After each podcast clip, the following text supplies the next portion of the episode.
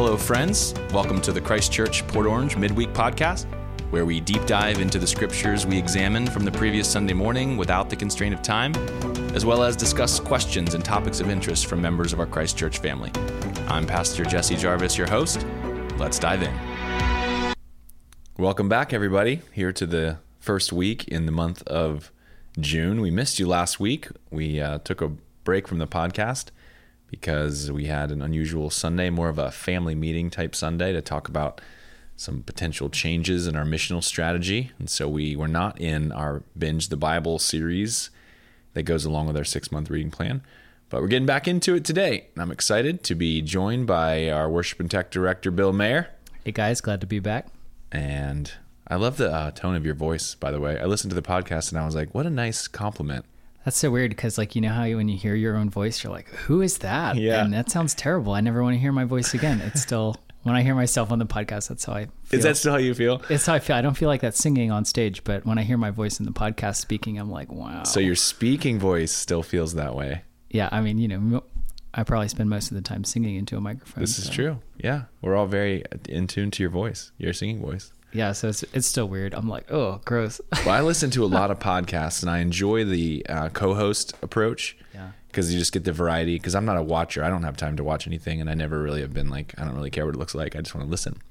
So I listen to a bunch of different podcasts and and I just get used to like people's personality gets built around their voice and the interactions, you know? So anyway, I listened to our podcast just to check it out and see how things were sounding. And I was like, oh, I like the variation between Bill and my voice. It, like, it works. It's also probably because I like am like a half an inch from the microphone, so there's like this Oh, yeah. proximity effect that happens. It gives me a little more low end. Nice. You're telling me all the tricks. Yeah, audio audio magic. Well, enough about us. We're excited that you're listening in. And as we mm, navigate our way through the Gospels, uh, we are getting less and less questions. Maybe that's because this section of the Bible is far more familiar to our listening audience. Maybe it is because many of our uh, initial engagers in the reading plan in six months have given up. I'm not sure. I don't want to think that way, but it's possible. But I did want to just give a big shout out to Alan and Rebecca. Alan and Rebecca have been engaging uh, nonstop with their thoughts from the text all the way through since January. I've gotten some great uh, encouragement also. Natalie sent me an email just saying thank you, and I meant a lot. So for those of you who have been listening, Judy and John and and others who have reached out to just say how much you enjoy the podcast, thanks for doing that. I actually enjoy uh, doing this weekly, probably as much as maybe you enjoy listening to it or more. So it's a joy for me. Um, but we were joking just before we started recording that Rebecca's questions have been keeping the podcast alive. so we'll get to those questions. Um, this past Sunday, we took a section of Matthew's Gospel, chapter 18, and verses 15 to 20, which is um, tremendously practical advice for pursuing conflict resolution. And we kind of talked about just the nature of um, human interactions and our propensity to talk about a situation or about a person or about an offense and not go to that person. It's just, I don't know if it's particularly cultural for our area or our time or or our culture, but um, we're far more likely to kind of give vent to our own feelings about a thing. And if we can find a listening ear, we enjoy the cathartic effect of being able to just share what's bothering us. And we don't give it a lot of thought. But as we examined the topic even briefly on Sunday, with a smattering of scriptures from the Proverbs and Matthew chapter 18, 15 to 20, and passages like Ephesians 4 and verse 29, the Bible really says a lot about our words, what we choose to say, what we choose to listen to, the effect of our words. And so we took some time to consider that. And it really struck me, as I mentioned on Sunday, I've, I've read Matthew 18 so many times and um, studied through it. And but when you listen to the, the gospel or you read the whole gospel, you start to recognize the, the really severely limited amount of content that's given to the most central figure in human history and the person who's at the center of our Christian faith. And um, that Matthew chose to include these words from Jesus. And it shows the importance in Jesus' mind of um, relationship, reconciliation, the the the one another commands of the New Testament about bearing with one another and working stuff out.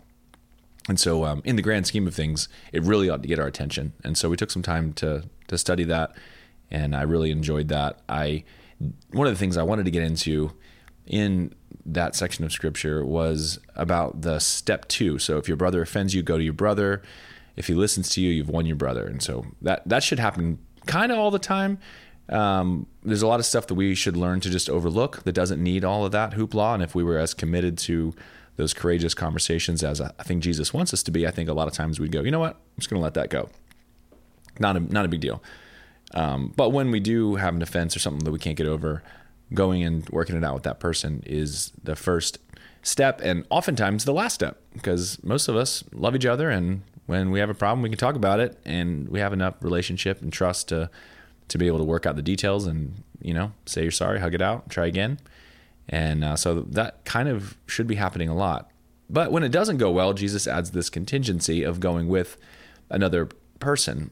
Um, and there's this phrase in there that the matter may be established uh, by one or two witnesses. And that phrase, and in Matthew's gospel in particular, is all about um, establishing truth, right? So you go back to Deuteronomy, you go back to the Old Testament law, many references in the Proverbs and Psalms where witness uh, establishing a true thing by the the testimony of two or three witnesses is a language surrounding like let's just get to the the truth of the matter. It's not about perspective. It's not about preference. It's really about establishing the facts, and that's what that's meant meant to do. You're you're bringing other people in, and uh, the the phraseology there really is to harken back to like, hey, your your brother's attempting to you know settle this out of court, so to speak.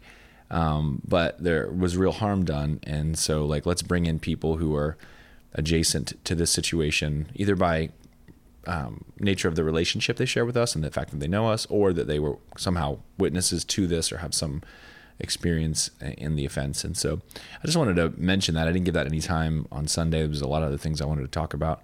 Um, but the goal here is like revelatory. It's like, let's get to the heart of the matter. And, you know, there's a serious nature. When you sit around a table with a group of people and they try to help you work out a thing, it really brings um, the importance of the relationships to the the front and center. And so too often we can just kind of make things about, oh, you're just too sensitive, or I don't, I, I don't, I just don't see eye to eye, or you know, whatever about. And um, I just love the seriousness of that. And of course, the next layer of that would be if that doesn't go well to like broaden the group. Jesus uses the term there, the church, the ecclesia, the, the called out ones. These are people who all have a, an, a mutual interest in the the uh, success of this relationship and so he appeals to the broader community. You know, for us, we say church and we think of Sunday services or we think of large groups of people. But throughout the first century, churches were a little more than a dozen or two people in a home and within, you know, a um, couple hour walking distance from the next group of Christian people. And, and so there was a, a much greater degree of intimacy. And so the church would have rung in the ears of Matthew's original readers a little differently than maybe it hits us. It doesn't mean you have to publicly shame anybody or talk about their personal offenses on a, on a Sunday morning, but um, but you really do want to like open up the circle so that this can become a, a community conversation. Uh, ultimately, for the the health and well being of the offender and the offended. Um, so much so that Jesus concludes that if you if you refuse to listen even to the church, then th- that person ought to be to you a Gentile or a tax collector. That's a way of saying you shouldn't presume that there's spiritual life there. So if, if they reject everybody, it you know the the offended party, the offended party and a friend, and then the whole group of people, and everyone's appealing to the same repentance and change, and someone's unwilling, then that really becomes, you know, evidence that there's not spiritual life, and that ties in very clearly with what Jesus says next about um, whatever you bind in heaven is bound on earth, or bind on earth is bound in heaven. So this is a matter of you saying we're we're essentially disassociating ourselves with you as a Christian based on your behavior and the rejection of this appeal for repentance, and that's like has eternal consequences. And so it's very very heavy. Those those those phrases are turned rather quickly in very short order, um, but they're very very serious. And so we try to bring that uh, into the the sermon on Sunday to see the serious nature of of our words and how we how we relate to one another and what's on the line. Like um, the church. I love that jesus uses that that term the church because it it brings us mindful of chapter 16 of what he's building that will eventually overtake hell and um, that that part of his body that belongs on the earth to fulfill his mission and so there's a lot on the line so we talked about that and I, I just wanted to mention that last little piece in passing and um, it also got my mind stirred up on um, Matthew's gospel in particular. So we're just we just finished Mark's gospel, and um, there's a lot of academic conversations surrounding the, which gospels came first and what were the sources for the writers of the gospels. And um, in in higher level academics, there's all this talk about the Q source and the J source and um, the Yahwists and the you know there's you know you have Mark, but Mark had a source that Matthew shared that source. We don't know who that source was, and so there's a lot of that uh, text criticism and higher criticism that goes into trying to find the sources of the Gospels behind the Gospels. Um, for me, it always seemed pretty simple that Matthew's Gospel appears to be written first, um, and Ma- or I'm sorry, Mark's Gospel appears to be written first, and Matthew's uh, source is Matthew. so you know he he did have a source, but I think it was just because he was there um, that was a little different. I know that's overly reductionistic, and some of you who are well studied may push back on that. But uh, Mark's gospel is likely the oldest. It's clunky and short and cut off, and it feels to me as though Mark was in a hurry to get the um, the testimony of Peter established in writing, and also to create a tool, a literary tool that allowed uh, unbelievers to engage with um, the facts of who Jesus was and what he had done in a first century kind of a way. And a couple of the clues to that are that Mark repeatedly overuses the word suddenly or immediately, depending which English version you're reading. He's, and then this happened, and then suddenly, and then immediately, and then here, here, here. So it's got this kind of like fast pace on to the next thing, boom, boom, boom, boom, boom. Um, it's also very clunky. It's Greek. It's clunky. It's not it's not the kind of work you would consider. This sounds like someone's first draft. they just they just hit publish and it's done because they needed to get out. And then uh, Mark's gospel has a um, a gloss of an ending. This is the snake handling gloss in chapter 16. But the original oldest text end with and they were very afraid. So the the tomb is empty, but there's no where's Jesus and what happened and and the disciples are gripped by fear. And I, in my mind, Mark has always felt to me like an evangelistic tool. Like you're supposed to be hearing Mark read or come to a, a small gra- gathering where Mark would be read in an entertainment type fashion. And you get all this massive information about this Jesus of Nazareth and all that he did and said. And then you get to the end and that's just abruptly ends and it leaves you asking the question, like, what happened? And you're, you're not, these Jesus followers aren't scared now. What happened? And it, it, it's like an evangelistic tool in my mind that uh, engages people to talk about the resurrection and the ascension, uh, talk about the boldness of the Holy Spirit post Pentecost, and to put people on the spot to make a decision based on what they've just heard about the person of Jesus. And so I think that existed in the in the first century for some time, and then um, as it became more common, maybe as the other Gospels were written, uh, that the later ending was added on, and may have been added on by Mark at some point, but um, the textual evidence suggests that that later ending uh, is in fact kind of added to make the gospel feel like it comes to a close better. So it had me thinking about Matthew, his intentions, Mark's gospel as we just finished it. And so I thought it'd be interesting to just have a short conversation about why four gospels. So I don't know if that's ever crossed your mind, but we have four gospels and they're not biographies uh, of Jesus. They don't tell his life story. They don't help you to understand the, the forces that shaped him in early childhood or celebrate all of his accolades. They, um, they're very different. They're almost a, a genre of their own. Uh, I don't know of any other writing that captures a person's life in the same way that the Gospels all do. So they all pick up the, the early stages of Jesus' public ministry, with Matthew and Luke providing a little bit more backstory for their purposes.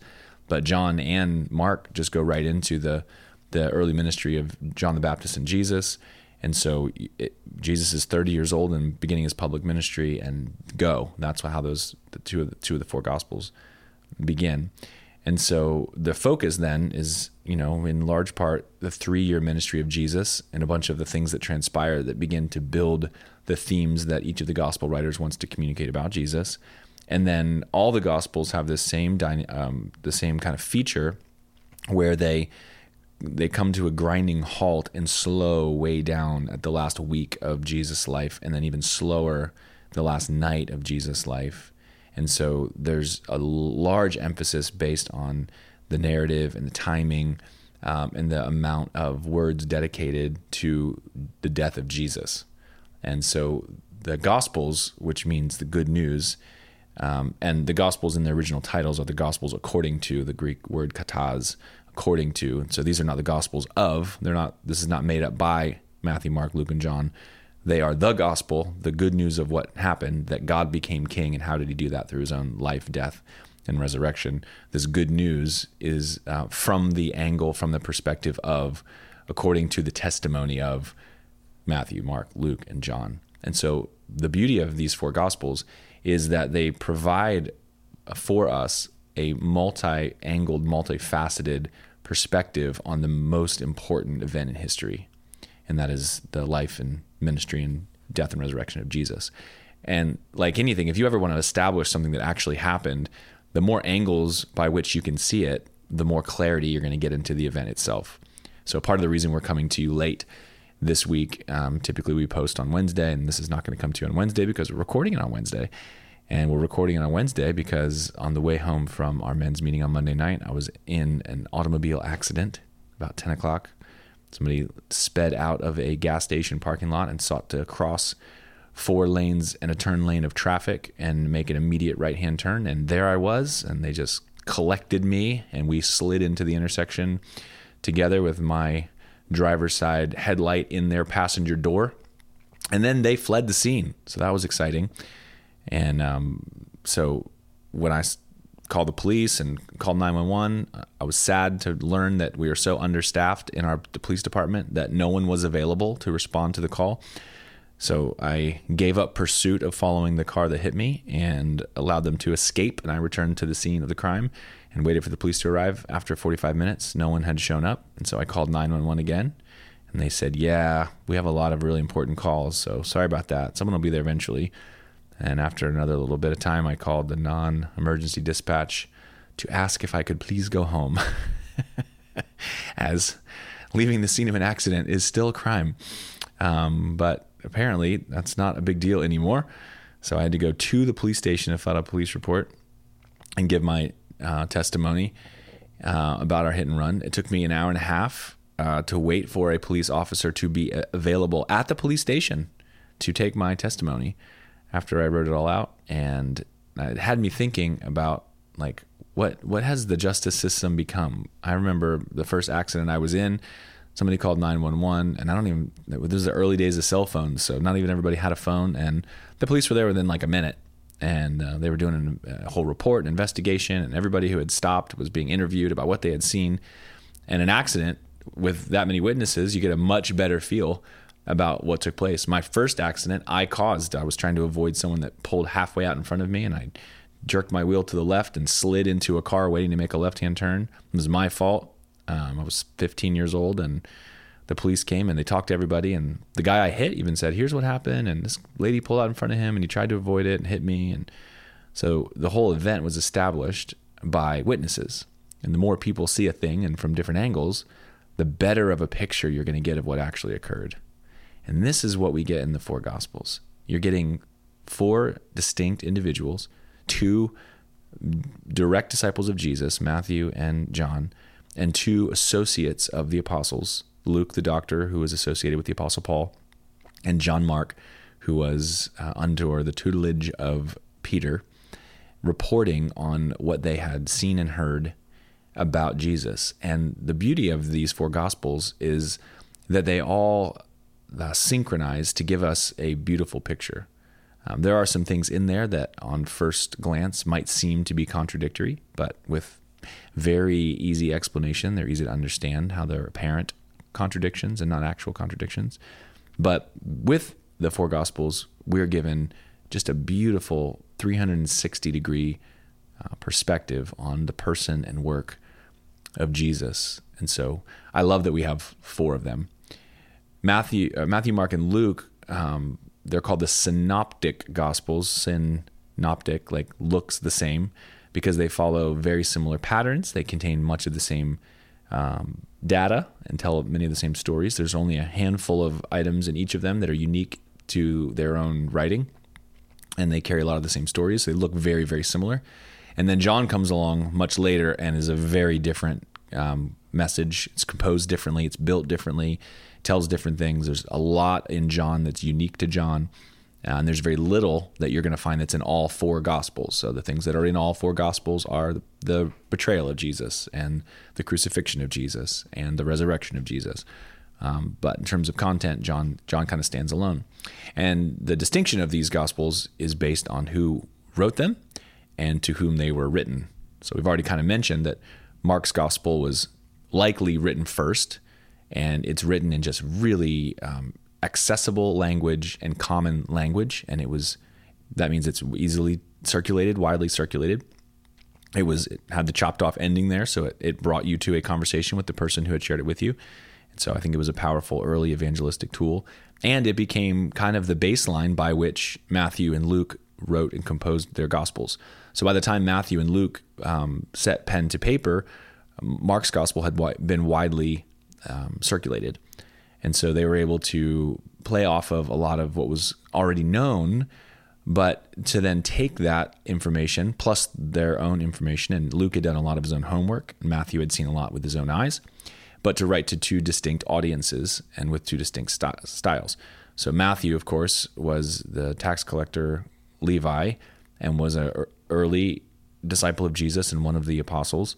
And so he had he had uh, right firsthand close perspective on so much of the many of the things that happened but he was also writing with a distinct purpose and that was to uh, make a polemic or an apology for Jesus as a fulfillment of the whole Old Testament. And so, again and again and again in Matthew's gospel, you're going to get this phrase, um, and it was to fulfill, to fulfill the scriptures, in order to fulfill the scriptures, or as it is written. And so he makes, I mean, hundreds and hundreds and hundreds of allusions and direct quotations to the Old Testament to show that Jesus is the Jewish Messiah that anyone reading the Old Testament should have come to see and expect. Um, and he does that in just brilliant fashion. And so you'll you'll also notice features in Matthew's gospel where, like, as a Jew writing to Jews, he doesn't use the name of God, and so he's he references the kingdom of heaven instead of the kingdom of God, and that would have been because of who he was seeking to reach and um, the form and fashion in which he was writing. And so you're going to get a lot of those different things. We talked a little bit in the podcast already about Matthew's genealogy and his inclusion of uh, the foreign women, Rahab and Ruth, and um, these women who were, had played a role in the genealogy of, genealogy of Jesus. And so there's also seeds for inclusion. It was written to a Jewish audience, but it was also uh, made for the Jewish audience to recognize that this is a global movement. It actually always has been. And now Jesus has brought about the fulfillment of that global movement. And this is why Matthew's gospel ends with the Great Commission in chapter 28 and verses 18 to 20. And so this is the angle that we get from Matthew. So Mark is clunky and early and accessible, evangelistic and chopped off. And Matthew is is um, beautifully written, eloquent, written to Jews by a Jew, meant to make connections to the Old Testament, which is why I believe the early fathers put Matthew first. You kind of assume Matthew was written first because it comes in chronological order first, but really it was not. Um, and it was written largely based on the form of Mark's gospel, but it so beautifully connects the Old Testament to the New Testament by Matthew's uh, insightful connection of the fulfillment of Jesus to the Old Testament prophecies that um, it makes a great first book into the New Testament. And that brings us to Luke. And uh, Luke, of course, sets out to write an orderly account of all that had occurred. And then his sequel, Acts, um, all that Jesus continued to do um, through the apostles and through the early church. And so he puts together this two part um, volume, two volume part um, story of Jesus and then the early church. And um, of course, he is meticulous in his investigation. He collects all sorts of uh, testimony. This is why the things that are unique to Luke's gospel uh, come to us because of uh, interviews he carried out, conversations that he had. And so we get a lot of insight about um, Mary, Jesus' mother, and the things that she experienced surrounding um, the nativity and the the prophecy concerning his birth and the birth narrative and uh, interactions like with Simeon and Anna in the temple as Jesus was dedicated and so there's a lot of really cool stuff that's in Luke that's not elsewhere. And then Luke also has an audience and a purpose. So Luke is writing to a Gentile audience to show that this is not just a sect of Judaism, but this is actually God's fulfillment, good news of great joy for all people. And so Luke goes to great uh, trouble to show uh, the nature of the universal nature of the gospel and um, the interactions that Jesus had with all, all, sorts of foreign peoples and the things that he said and how all those things culminated. And, and then he brings that into uh, common era reality in the book of Acts to see the, the day of Pentecost and the Holy Spirit coming and all these different languages being an expression of God's harvest and then the spreading of the gospel in this concentric circles of Jerusalem and Judea and Samaria and the ends of the earth. And so it's got a very um, global missional element. And so it's written to an audience that may not be as familiar with Judaism, um, but needs to have some backstory to make sense out of the person of Jesus. And so it's uh, fa- fantastic. And the three of those, like I mentioned, synoptic gospels, gospels go together, and you can see a lot of the similarities. Then, of course, John's gospel comes along, along much later. So there's there's always debate about when these books were written. Um, but John's gospel is just distinct and different. I just love John's gospel. I think many people cherish John's gospel. Um, it's written with just an artistic flair. Uh, there's these these like many many many sets of three that that John sees the world you know head heart hand and father son holy spirit and there's all these different ways that three things are coming together to make one thing and you're going to get that over and over and over again and then of course John sets up his gospel in these um, two halves. And so you get the the the book of signs and the book of sayings. And you can kind of look to see okay these these are the miracles of Jesus that serve as evidence of the power of he is who he says he is. And then here's this revelation of Jesus that comes through him uh, telling telling and revealing who he actually is. And in the midst of those two component parts John layers all of these sets of seven sets of this the I am sayings of Jesus. And so you get seven of them Jesus saying I am you know, the bread of life and the light of the world and the true vine. Seven, seven of those sayings, and then also there's a layer of him responding to questions about his his his own identity with just the words "I am." And then there's also another layer of seven of Jesus saying things about himself and ending before Abraham was, I am. And so you get three sets of seven that, I mean, John's, I mean, it's so fascinating and brilliantly written. And I mean, the composition is just incredible. And so, um, but again, you have John, who's a different sort of person, and now John is likely in his 80s, maybe even his 90s, when he finalizes his gospel and it becomes widely circulated.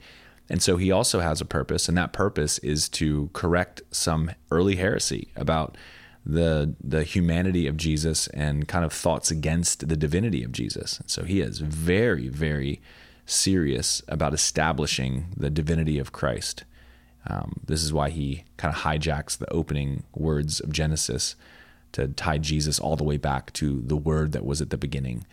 And throughout the throughout the gospel, John is revealing Jesus in his power and in his glory and in his equality with the Father. And so these themes continue to run through John's gospel. And so he's got, you know, he kind of comes out of left field. He's that late to the party character who's telling the story from yet a fourth angle that really fills out that picture and overcomes some of the weaknesses of having these other three gospels written so closely together and along the same frame. And so he breaks the mold, and so we get John's gospel. And I just think it's beautiful that we have them. Um, so I didn't get any questions about that, but that was just what was on the top of my head. Very nice. Well, I'll just, um, I guess I'll just rant for a minute on something that I think is interesting about the synoptic gospels is even though they use like the same material, they don't use it in the same way. Like mm-hmm. like uh, Luke 15, uh, he tells the story about the shepherd that leaves the 99 to go after the one and then you know at the end you get all the angels in heaven rejoice over the one being saved explicitly in uh, the form of salvation and because he's in the setting is that jesus is in a group of um, Pharisees and tax collectors and quote unquote sinners Yep. in the same thing, and he's kind of showing this thing. Whereas Luke is using, or sorry, Matthew in Matthew 18 is using the same exact story. Yep. And he says, you know, the one shepherd that leaves the 99, but the context for Matthew is not salvation. Mm-hmm. It's church correction. That's like, right. go out there and win your brother and bring him back. Yep. So it's just like you can get lost trying to be horizontal and thinking that they mean the same thing when they don't. Right. It's all like kind of uh, something to consider. I think that's really changed my Bible reading is like, what's the authorial intent? What did that author try to, what is he trying to say to you? Like, it's Right. like, I hear people say that Paul's like scatterbrain, but they're not following along with his train of thought.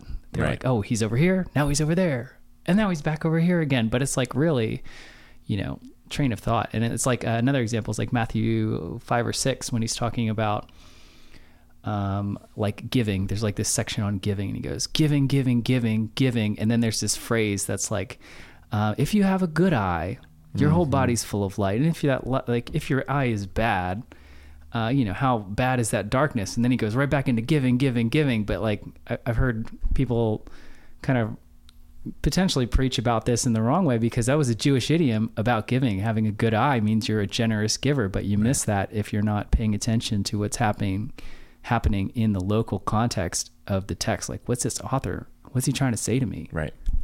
So I think that's like something to consider um, when going horizontally between these gospels. Yep. Yeah, that's really that's a really good point because they aren't used the same way. Sometimes we we do try to, or people do, and we are people. We try to um, like make everything be one size fits all, and that's where a lot of the kind of skeptic conversations about the contradictions, quote unquote, in the Bible come from, right? So another instance comes to my mind example is um, the use of leaven. So Jesus talks about beware of the leaven of the Pharisees. And you know the, the disciples fumble around because oh he knows we forgot the bread. That's what he's talking about. No, no, no, no. So leaven is is all is bad over and over and over again. Leaven is is and it's synonymous in the Old Testament with sin, right? So you put leaven out of your house during the Passover, and you eat unleavened bread. And the picture here is you purge the leaven, and that idiom is used again and again and again in the New Testament a lot by Jesus, and then also um, by the Apostle Paul. But Jesus also at one point says that the kingdom of heaven is like leaven. That when you know yeast, it goes into a, a little lump of dough and it spreads and it leavens the whole lump. And so, if you think every time Jesus is talking about leaven, it's bad, well, then you're going to think there's some bad corruption that's going on inside the kingdom of heaven. And then you're going to grab a hold of, you know, Jesus talks about the kingdom of heaven being like the mustard seed. It's the smallest seed of the garden plants, but it grows into the biggest tree. And the birds of the heaven find their rest there or, or land there, however the phraseology is. But a lot of times I've heard theologians say, like, okay, birds are always bad, birds are a sign of judgment.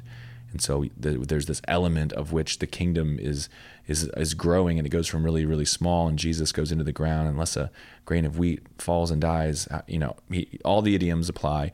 But the the birds there are meant to be like um, there's going to be like corruption inside of the kingdom, and well, maybe if birds are always bad, but not necessarily birds are always bad. Maybe it's a picture of like maybe the nations having a place to come and land and having they're not a part of the thing as it is organically, but now that they're benefiting from it. And so you, you have to take into consideration, like Bill mentioned, how is this author using this story? The other thing that's really important to remember is Jesus was an itinerant speaker. So even the chosen isn't really gather isn't really um, capturing this well. I'm, I'm loving the chosen, but there's this idea of kind of like Jesus is having these little small group discussions around with people, and maybe there's sometimes there's a little crowd of people that gathers, but the big the big one, the big sermon is the Sermon on the Mount, and thousands of people are gathered. But but if you read the Gospels, you'll see that Jesus continues to leave and go town to town to town to town to town, moving on, and people are compelling him to stay, but he says, "I got to go because I'm I was sent to preach." And so, one of the things I can tell you about being an itinerant preacher is you have a lot of the same stories and a lot of the same examples, but sometimes they work to tell one truth, and sometimes they work to tell a whole other truth. And so Jesus wasn't it wasn't like Jesus only said the story about leaving the 99 and going after the one one time. He likely used this story with multiple groups of people in multiple places and against multiple problems. And so if he's telling that story in a setting where people are giving up on each other and walking away from each other, then maybe he can use that to talk about the impulse to pursue someone who's offended you or someone who's hurt you or whatever. But then he also could use that to talk about the value of a person to God. And he could also use that to talk about, well, if you're judging people because they're different from you and you think that they're other or they're less than you, this is the way he ends the story of the prodigal son, well, then you're going to miss the point of God's heart is to go after broken people. You know, we say things like hurt people, hurt people. But if you allow the hurt you've experienced to separate you from everyone else, eh, before long you're just alone. And so there's this this impulse to go. That's what I, I call the missionary heart of God. And so Jesus has the power and the freedom to use his own stories and idioms and parables in any which way that he wants at any time. And these these gospel writers were there or were associates of people who were there and heard him use these in different ways. And so, you know, if you try to overly synchronize, especially the synoptic gospels, you'll be like, "Wow, was it a was it a sermon a, on a mountain? Was it a sermon in a field? Was it a what what happened here?" Well, maybe it was both. Maybe Jesus told, you know, did he say, "Blessed be the poor," or "Blessed be the poor in spirit"? Well, maybe in different cities he used different phrases based on who his hearers were, and so um, you have to kind of take these things into consideration. So there's a lot of overlap, and there's a lot of um, clear parts of the scripture that help you interpret the less clear. But you also have to, like Bill said, you have to really read by going, what's happening right here? And this is why we need a whole podcast on hermeneutics. I think that I think that should be coming up real soon. So yes, yes, please. Yeah, I think it'd be really helpful for us to um, have a um, I don't know popular level conversation about the tools that you need to accurately interpret the scriptures. I think that would be glory. Yeah, I would love that. Just so many, so many things are on my heart where I'm like, man, I wish if you just had a couple, like just basic tools, a hammer and a screwdriver, uh huh, and maybe like an electric drill, you'd be set. You could do like so many mm-hmm. things. Yeah, I think too many of us have that that uh the workflow with the WD forty and the duct tape. Remember? Does it move? Yes. No. Oh, yeah. Should it? like, that's the only tools we have in our our toolbox. Are read the the scripture until something pops you in the eyeball, and then that's God's word to you today, no matter what it means or meant or whatever. So, yeah, maybe we need a few more tools in our toolbox.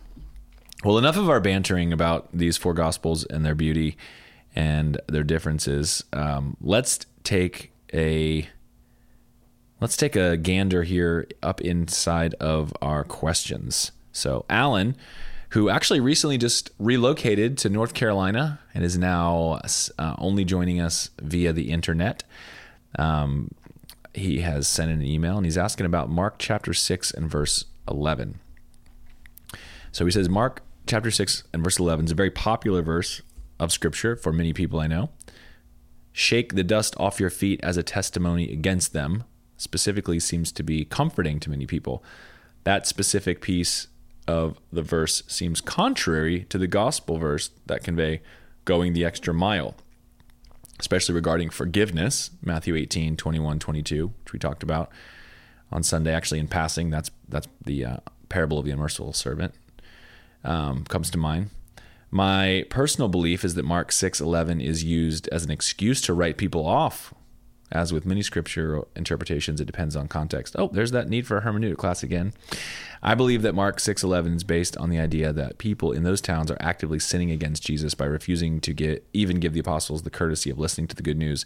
Thus, this could be interpreted as a sin against God himself. That's far different than a sin against man where forgiving 70 times would be what Jesus would expect of us.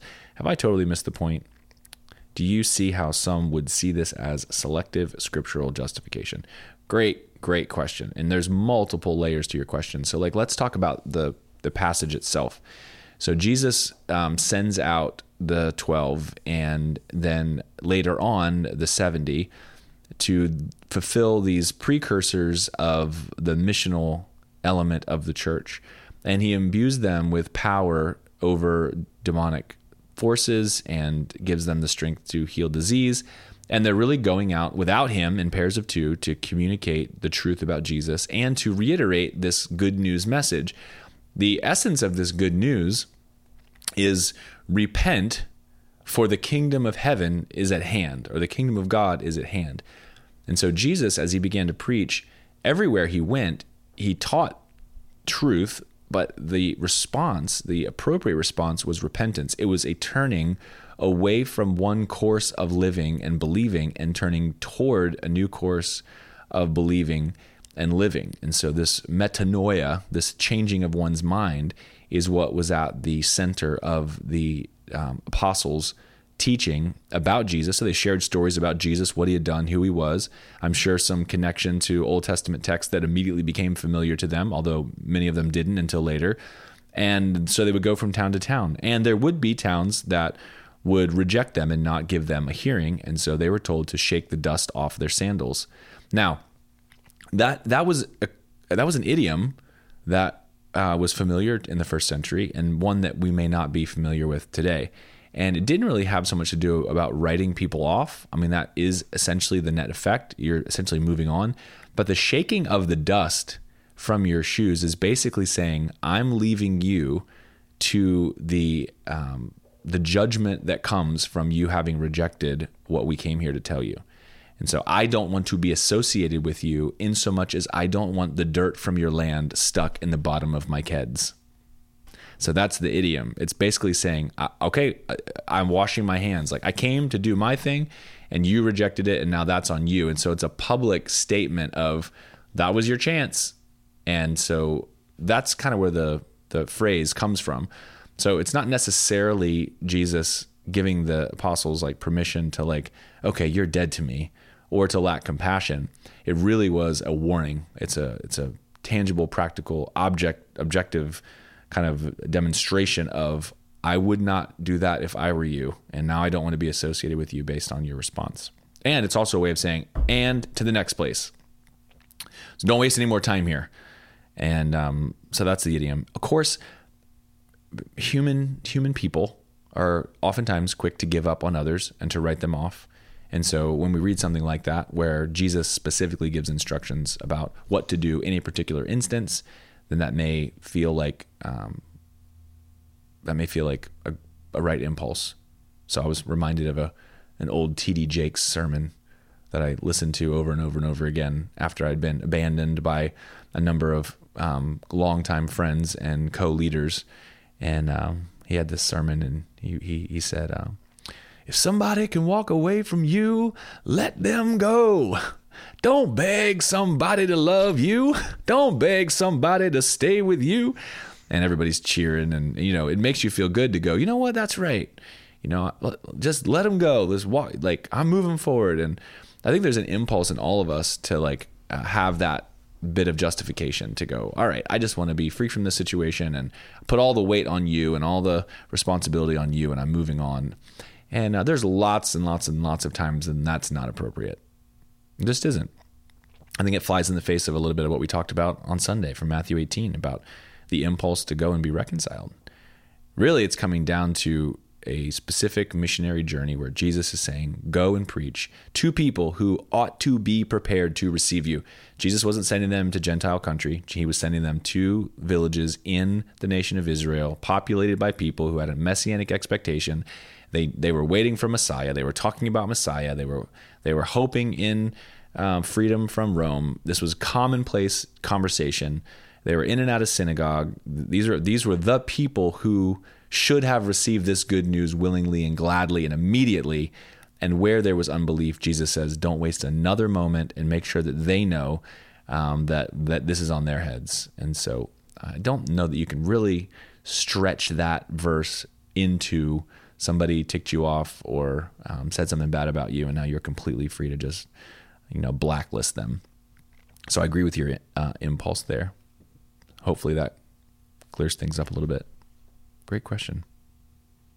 So our other podcast question comes from Rebecca, and her question is from John chapter six, in verse forty-two.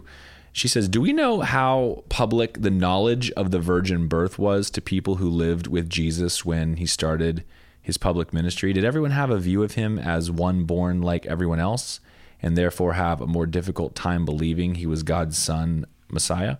In chapter 7, people were thinking he was demon possessed, playing devil's advocate, how could they be discerning between believing him or being demon possessed, especially if they really believed he was Mary and Joseph's son and nothing more? We see also in chapter 7, verses 40 to 52, the differing opinions of who they thought he was, and maybe for a purpose that they um, that all were not going to believe. Something else I noticed, I don't think I had before, was John 11, 49 to 53, that Caiaphas had prophesied that Jesus would die for the Jewish nation. Yeah, that's a great verse. I love that. Better that one man should die for us all than all of us should perish. You're like, oh, you don't know how close to the truth you are. Um, how that prophecy would have been perceived by the Jews prior to and then seeing when it came true.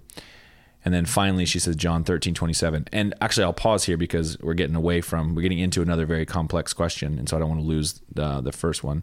So, in terms of the public knowledge of the virgin birth, yeah, that that is really limited to Matthew's gospel. Again, Matthew grabs a hold of that as evidence that Jesus is the Messiah and he ties that into the prophet Isaiah who talked about like the virgin shall conceive and and this is one of the complex ways in which um, the New Testament writers interpret the Old Testament. We'll actually get into that if we talk about hermeneutics, because um, if you go back to Isaiah and you read that passage, this is a timestamp.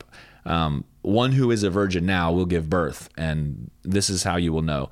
But but it also had a prophetic element, a distinct prophetic element about a thing that was going to happen.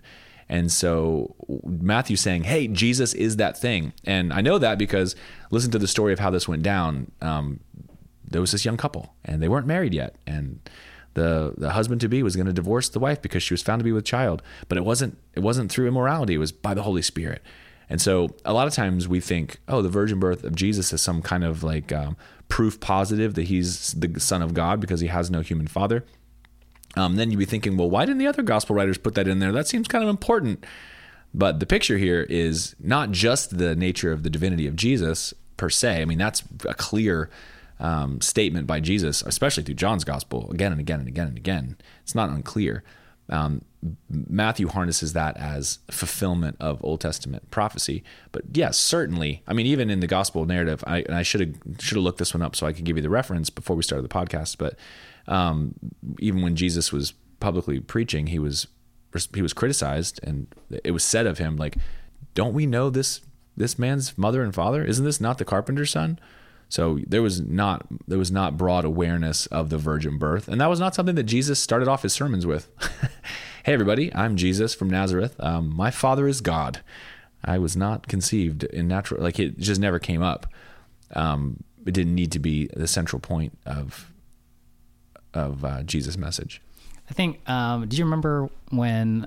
Uh, I think it was Isaiah, but like, wasn't he talking to King Ahab and God's like, "Give me a sign," mm-hmm. and then he's like, "All right, you want to, you don't want to pick a sign? Yep, I'll give I'll you give the you a sign." sign. Yeah. Yeah. And so I think it's something to consider about Matthew also is that he's proving going through Scripture, Yep. proving these things. That's one of them. Yep. You know, hey, the Messiah is going to come virgin birth, Yep. and there it is. And there it is. Yep. And then he, of course, he gives the story, the backup story, and then Luke as well. right. Um, and that's why this is important. It's also important to recognize, again, we've said this so many times in the podcast, but as like uh, modernist, Western, relativist, humanist minds, like our minds are shaped by the world we grew up in. And the Western mind is very different than the Eastern mind. And the modern mind is just very different from the ancient mind. So, like, you know, we know a lot of things and we've benefited from scientific discovery and, you know, heliocentricity and gravity and um, light and time travel and you know, particle physics. Like, there's all kinds of access to knowledge that we have that was just unknown in the first century and for eons before that. And the minds of our um, ancestors in faith, they were shaped by the story. Like their their their whole ideology was shaped around story, and the story was uh, creation and covenant. It was about the God who made the world and everything in it, and the covenants that He had made with humankind, and the the plan and the purpose that He had. But it was all set in relationship to God, and so they just they just didn't think about and ask the same types of questions um, that we ask. And so signs for them were like a way in which God would confirm His promise. So a sign went along with the covenant. Whenever there's a promise, if God says He's going to do a thing, and you're at a place where you're wondering, is God going to be faithful to that thing? Then you ask for a sign, and which is which is why it's so ironic that when Jesus was preaching and teaching and claiming to be the Messiah of God, the Son of God, and revealing hidden truths about God, that the Jews say, "Show us a sign." He's like, "I am the sign." Like uh, God made a covenant, and I I'm literally here. it's it's really quite comical, you know. This is why he says, you know, um, it's an evil generation that asks for a sign. Not one will be given to it except the sign of Jonah. Right? I'm going to go into the ground, and on the third day, I'm going to come out. And so, um, this is how signs worked. This is how the scriptures were. And so, it really is important that we get in the head of the uh, original audience and the original authors. This is where all this stuff's going to come to life. So good. Um, what was part of the other question that Rebecca had asked? Uh, about Caiaphas. About Caiaphas. Yeah, yeah. That's just that's just beautiful, and you got to love the way that John puts that together. what was that? Um, That was eleven, chapter eleven. I think it's forty nine to fifty three. That's a great story. You have it up. You want to read it? Um, yeah. It's really cool. Here from 47. Therefore, the chief priests and the Pharisees convened a council and were saying, What are we doing? For this man is performing many signs. There's your signs again. Yeah. If we let him go on like this, all men will believe in him, and the Romans will come and take away both our place and our nation. Okay, wait, right there. Uh, so uh, this is the the impulse of John is that they may believe. So you're going to get that again and again and again and again and again. And even at the end, when he gives the purpose statement for his book, these things Jesus had done so much more that could have been collected here, but these things have been written so that you may believe. And so here he's putting that into the mouths of the fear-based teachers of the law who are saying, if we let this persist, the the effect of that will be that all will believe which is true and that's what john was trying to actually get to like this is what you should do with this so they were right but they were wrong and then he goes to, to show their motive if everyone believes what will happen to us is that we'll be destroyed by the romans and so this is where they're they're fear based instead of faith based but their their um, uh, presumption about what will happen is the case sorry It's interesting. They're like, uh, they're really like self focused. Like, Uh-huh. oh, we like our place and our nation, and Yep. we're in charge of. yeah Yes don't- we don't like Jesus. this is the na- this is the nature of like fear. So fear is always self-preserving, right? So you you take this this um, this disposition and you contrast that to what we looked at just a few weeks ago with Shadrach, Meshach, and Abednego. No fear, no fear, completely complete faith. My my God can and my God will, and even if He doesn't, I'm not doing that. And so there's this boldness and this lack of self-preservation that's associated with faith. And then along with fear, there's self-preservation. If he, if this happens, then people will believe, and if that happens, then we're going to be destroyed, and our country is going to be destroyed. And so they end up with these kind of noble-sounding motives, like we got to we got to shut this down so that we can preserve our nation. But really, it's nothing more than fear and self-preservation. Uh, verse 49 But one of them, Caiaphas, who was high priest that year, said to them, You know nothing at all, nor do you take into account that it is expedient for you that one man die for the people, and that the whole nation not perish. Mm-hmm. Now, this is my favorite part. Now, he did not say this on his own initiative, but being high priest that year, he prophesied that Jesus was going to die for the nation. And not for the nation only, but in order that he might also gather together into one the children of God who are scattered abroad. Don't you love that? I, I, my most interesting thing about this, and like some of it has like shaped how I think, is that God used Caiaphas, unbeliever, totally against Jesus, to prophesy. Yeah. And then here we are saying, "Oh, well, you don't know anything." You know what I mean? Like God speaks through Balaam's donkey. We just translated that in my Hebrew class. That was awesome. Yeah. But like God can prophesy through anything, like Yeah. whatever He wants. So, uh, you know, if you go back to our two or three witnesses back in Matthew, like Yeah. anybody can come up to you and say something, and they could be right. So I don't, you know, something that I'm thinking of. Anybody that comes up to me says anything, I'm like, all right, I got to check. Real gotta fast. check that, yeah. On, just real quick. Let me Uh-huh. check. This is one of the things I love about. Uh, we're gonna get this get into this in Revelation too. When you get the two witnesses that that they demonstrate power and they speak boldly, and then they're they're killed and they lie in the street, and then they come back to life. And like, what's the imagery there? You know.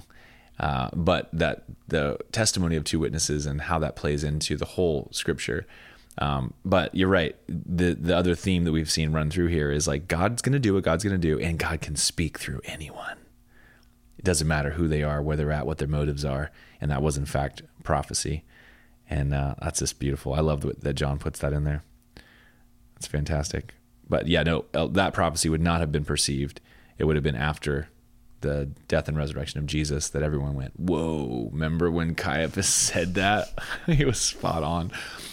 Super good.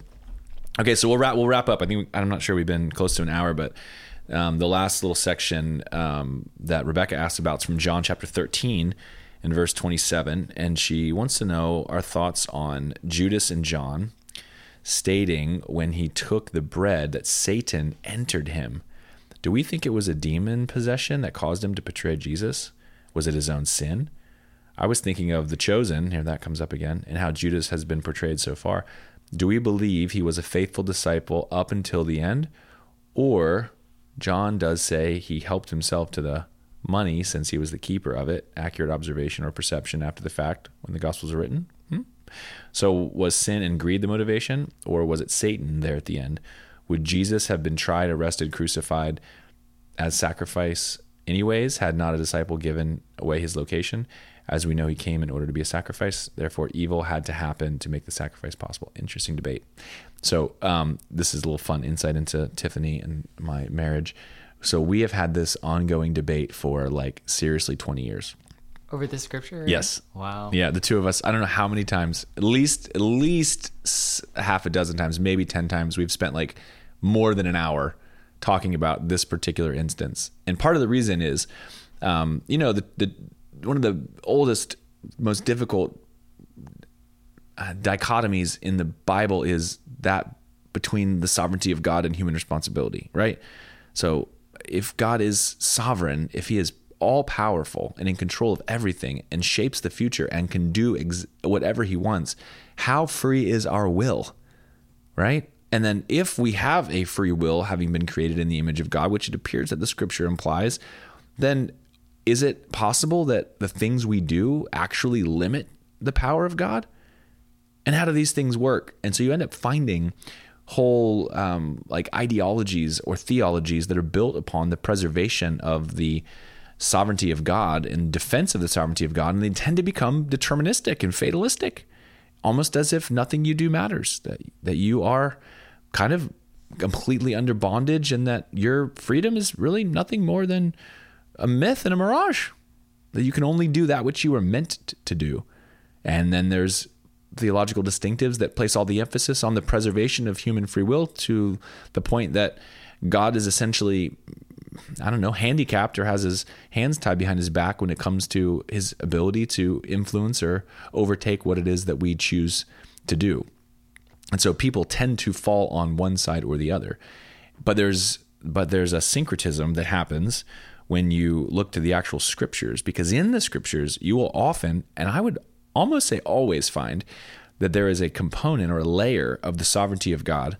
And in the Judas narrative, um, you know, he he he who uh, shared my bread lifted up his heel against me. There's this prophetic uh, treachery that's played into the eternal purpose of God, and the scriptures play that out. That essentially Judas was destined to betray Jesus. It was in the plan from the beginning, and so God's God's got this uh, death in, of Jesus, this crucifixion that happened at the right time, in in complete um, total synchrony with the Passover and his ministry, and under along with the Roman officials and the the high, Jewish high priest and the Pharisees, and you have all these multiple players.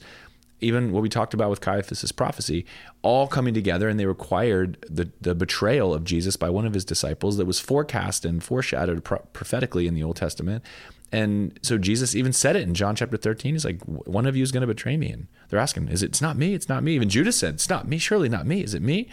And John, Jesus in John's gospel whispers to John, the one, the one who dips his bread, like this is the one right here. And he points him out. So like you have this human level that this stuff is transpiring in real time and it has all sorts of human motivations, but it's also completely in keeping with the sovereignty of God and his purposes. And then you also have this added third layer that is the forces of evil. it says that Satan entered him. And so you're going, okay, was it Satan or was it Judas? And if was it Judas or was it God? Was it God and Satan and Judas? Like, like what is going on here?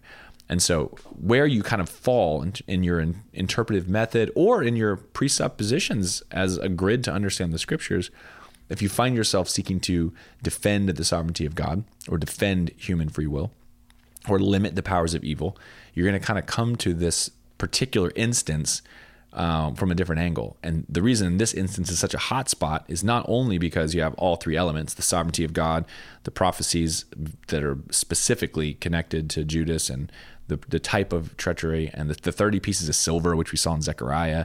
Like there's all this stuff that's like man this was in the long game. Like God God was seeing this in in eternity past and like detailing it for us. And so God's involved. And then Judas is involved.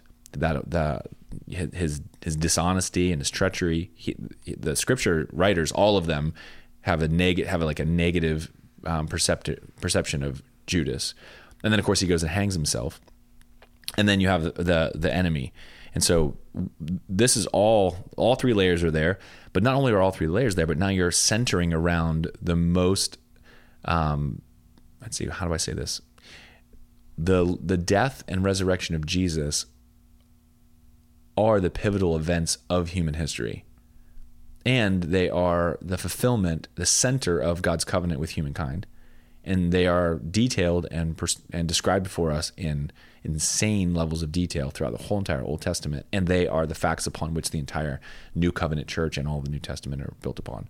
And so, like, you might say, like, God is God is sovereign and powerful and he can do anything he wants. And sometimes he intervenes in human history, like to harden Pharaoh's heart and deliver the Israelites out of bondage in Egypt. But for the most part, you're kind of an open theist. You're kind of like, God got this whole thing running and he's sitting back and he's making sure everything goes the way that he wants. And we pray and he answers. But most of the time, he doesn't really get involved. And if he does get involved, it's kind of like a miracle. But for the most part, he doesn't. And then you go, well, sometimes he's got to get involved, especially if he's going to bring about his purposes on the earth. And nowhere is that more important than at the cross of Jesus. And so you're now you're taking this hot spot of sovereignty of God, human responsibility, power and limited uh, influence of the evil one, all of these things overlaying on top of the most important event that ever took place and that so much of the Old Testament prophecy is specifically referring to. And so now you're asking the question if if God does get involved how often? And may he get more involved at more important times? Or is he just as involved in every aspect of your personal life every single day as he was at bringing about the betrayal of Christ and his ultimate crucifixion and resurrection? Okay so here check this out. So i'm thinking about this and this is what i'm thinking right now. Yeah because I, I, I know I've breezed through this a bunch, and I'm like, wow, look at that, that's crazy. So I just cheated and I looked in the Greek and I was like, okay, what is this entered? And it's like pretty locative, like entering a city, yep. entering all this. So it's like pretty straightforward. But then I'm like thinking this way: what's the difference mm-hmm. between being demon possessed? Yep. And this scripture, I don't think there is any. Yeah right? Like if you give yourself over to demons, you got like the Dude at Gennesaret, you got like they're all mm-hmm. acting funny and doing mm-hmm. weird stuff that I don't think they would normally do. Mm-mm. And we obviously at this point in John, we know Judas is not part of the program. Right. He's like, oh, I'm I'm in it for me. I'm getting money, stealing money out of the box. Yeah. I'm like, you know, he's just following along for his own benefit, and he's not in it for what Jesus is preaching. So how is it any different? That Satan would enter him and you know more or less control him if he's giving himself over to that than another demon like that we've seen throughout the other gospels you know where Jesus is setting them free. Mm-hmm. Yep. Because it also seems like Jesus is like oh I, I, see you Satan. You just entered Judas. Now go do what you need to do. Yep. Yeah. And so J- John in particular has been writing the Judas betrayal into his gospel. So even all the way back to chapter 6 John is saying like Jesus knew who was going to betray him. I think at 64. So like John's writing this in like okay Jesus Jesus it's almost like Jesus chose Judas knowing he was not legit and then G- Jesus is interacting with Judas knowing that he's going to be the one. Jesus is revealing that to the other disciples at the last supper and even when he is greeted with a kiss is it with a kiss that you betray the son of man. So um, the one of the questions that Tiffany and I have debated over is was Judas saved? Was Judas saved? And so if you think, okay, well, Judas put Jesus, G, G, Judas followed Jesus. He wanted to be a Jesus follower. He went along with this whole program. Um, he had an obvious moment of regret because he gave the money back and then he took his own life. And so he's obviously broken, remorseful. Or was Judas, and this is what comes back to your underlying theology. So if you have a, let's say, a um, Protestant Calvinistic theology, then you have an idea in your head that the sovereignty of God and salvation means that from history, prehistory, from eternity past, God has foreordained or decided who is going to be redeemed and saved and who is reprobate and going to be destroyed and that that is fixed and locked in and so judas has to be one of those two. And obviously in that rendering he would be in the reprobate. And so that his suicide becomes evidence of his hopelessness and lack of um, of uh, actual true repentance. And therefore he's all bad. Now the early church everybody hates Judas. Like you read any of the church fathers, they have no one has anything good to say about Judas, nothing redemptive at all. But if you ask yourself the question, okay, what is it that justifies a person or um, saves a person, and is it belief in in Jesus? Did Judas do a thing that was unforgivable? And is there maybe not this categories biblically of eternally elect to salvation and eternally elect to condemnation? So this is where your presupposition about the sovereignty of God and the role of human free will or the limitation of human free will, and then the power of the evil one come into question. And so you will answer questions like that. Okay, was Judas um, ever genuinely, quote unquote, converted? Now, obviously, there's a lot of nuance there because things were different after the resurrection ascension of Jesus and so on. But it seems clear to me that the way that the scripture writers speak of Judas is that he was not faithful to Jesus, that he was his motives were always um, self-centered. So he he comes on the scene like anybody else would have, assuming that Jesus is the Messiah, with certain expectations about what that means, and seeking to benefit himself by proximity to Jesus. And at some point, which John refers to in chapter six, when he realized, wait a second, Jesus isn't going to do the things I thought Jesus was going to do. And so I've made all this investment in following him, and I need to get some of that investment back. And it's at that point that Judas begins to look for a way to betray Jesus, which means God has this this um, eternal purpose and plan that's being fulfilled specifically. Jesus is aligned with it and, and aware of it. Jesus brings Judas on as a disciple. Judas eh, has an impulse that's self-centered, and then at some point decides he's looking for an opportunity to betray Jesus. And it just so happens quote unquote, just so happens that in the perfect timing and plan of God, when the Passover lamb is chosen and on this final Passover, that that uh, Jesus is in fact betrayed by Judas, and that the devil also is looking. I, I love the way Matthew chapter four and the temptation of Jesus ends. That says that and the devil left him looking for an opportunity. He, he's looking for a chance to to go after him again. And so the whole gospel t- narrative, you you you you have the devil in the background, like looking for a weakness, looking for an entry point to be able to come against Jesus again. And so in this moment of treachery from Judas, um, that is when he is opened up to the powers of darkness and fulfills that. And so there's also an element of straight evil. So there was a willing, unbelieving Judas, and there was a self sacrificing, all powerful, omnipotent God, and there was a defeated foe who's seeking to wreak havoc on the person and purpose of God, and all of those purposes aligned right there at the at the um, point of Judas of Iscariot. It's interesting to think like you put you put it back in perspective, like all powerful Jesus could have just cast out this demon. Yeah, yeah. And he's like, no, no, nope. this is the plan. This is the plan. We're going to all going according to plan right now. In fact, what does he say in Matthew chapter 16 when, right after he says, You are Peter, and on this rock I'll build my church? And then Peter, he forecasts his death, and Peter says, Far, no, no, far be it from me, Lord. And what does he say? Get behind me, Satan. He goes, You're against, you're against me fulfilling what I'm here to do. And so you see even an unwitting Satan being wrapped up into the purposes of God. He's seeking to like physically destroy, but little does he know. And I think C.S. Lewis really captures this in the Narnia, in the Chronicles of Narnia, um, when Aslan is traded for um, not Edmund. I'm sorry, is it Edmund? I'm blanking. Um, Yeah, yeah, yeah, yeah. yeah. And um, and so they, they're like, oh, he's gonna die, but he's he's he doesn't stay dead. His power is in in his self sacrifice, and so like this is the strength. And he goes now, and now he's he comes back and he's able to fly. You know, like unrestrained power. And so this is the this is the picture. But yeah, This is totally a side note, Yeah. but maybe it'll just like spin some gears everywhere. yeah, Is uh like you know how he says, "Get behind me, Satan." I wonder now because Matthew is Jewish, writing to Jews, Mm-hmm. Yep. and we just went over this uh, translation of Numbers uh, with Balaam, Numbers twenty-two. yep, and it says God literally says God. Uh, they use the word Satan, which is the same Mm-hmm. Word. yep. Yeah, he stood as an adversary against Balaam in the road. Yep. And so I'm like wondering, he's like, get behind me, adversary, or is he referring to, you The- know, the person the of Satan. actual dude? yeah, yeah. This is really tricky. This is another one that maybe we'll maybe we'll use that as an um like a uh, a practice sesh for hermeneutics because there, there's a lot of things we think about the devil or or Satan that we don't recognize like that's not the way it's actually used in the Bible. And so Satan, ha Satan is the adversary.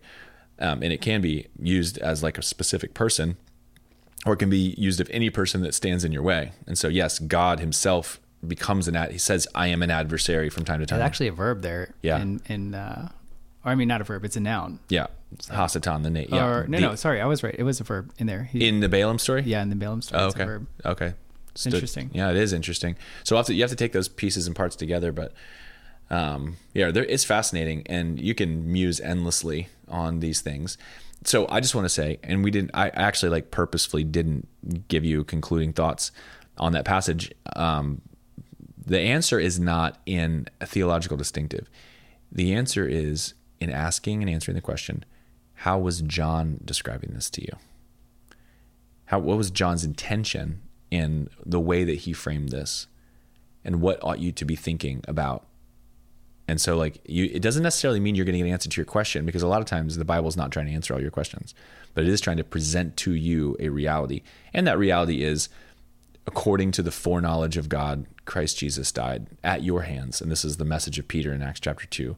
Like, yes, you did it. Yes, the devil was involved. Yes, God meant it for good. And this is the story of the Bible from front to back. In a world that is um, characterized by evil, unbelief, and treachery, God prevails in ways that you would not ever predict. And he does so through self sacrificing love. Yeah, because he could have prevented all of that. All of and he. Mm-hmm. said, No, I love you, and I want to show you my love through dying for you. Yeah. Almighty God, I'm going to die for you. Yep.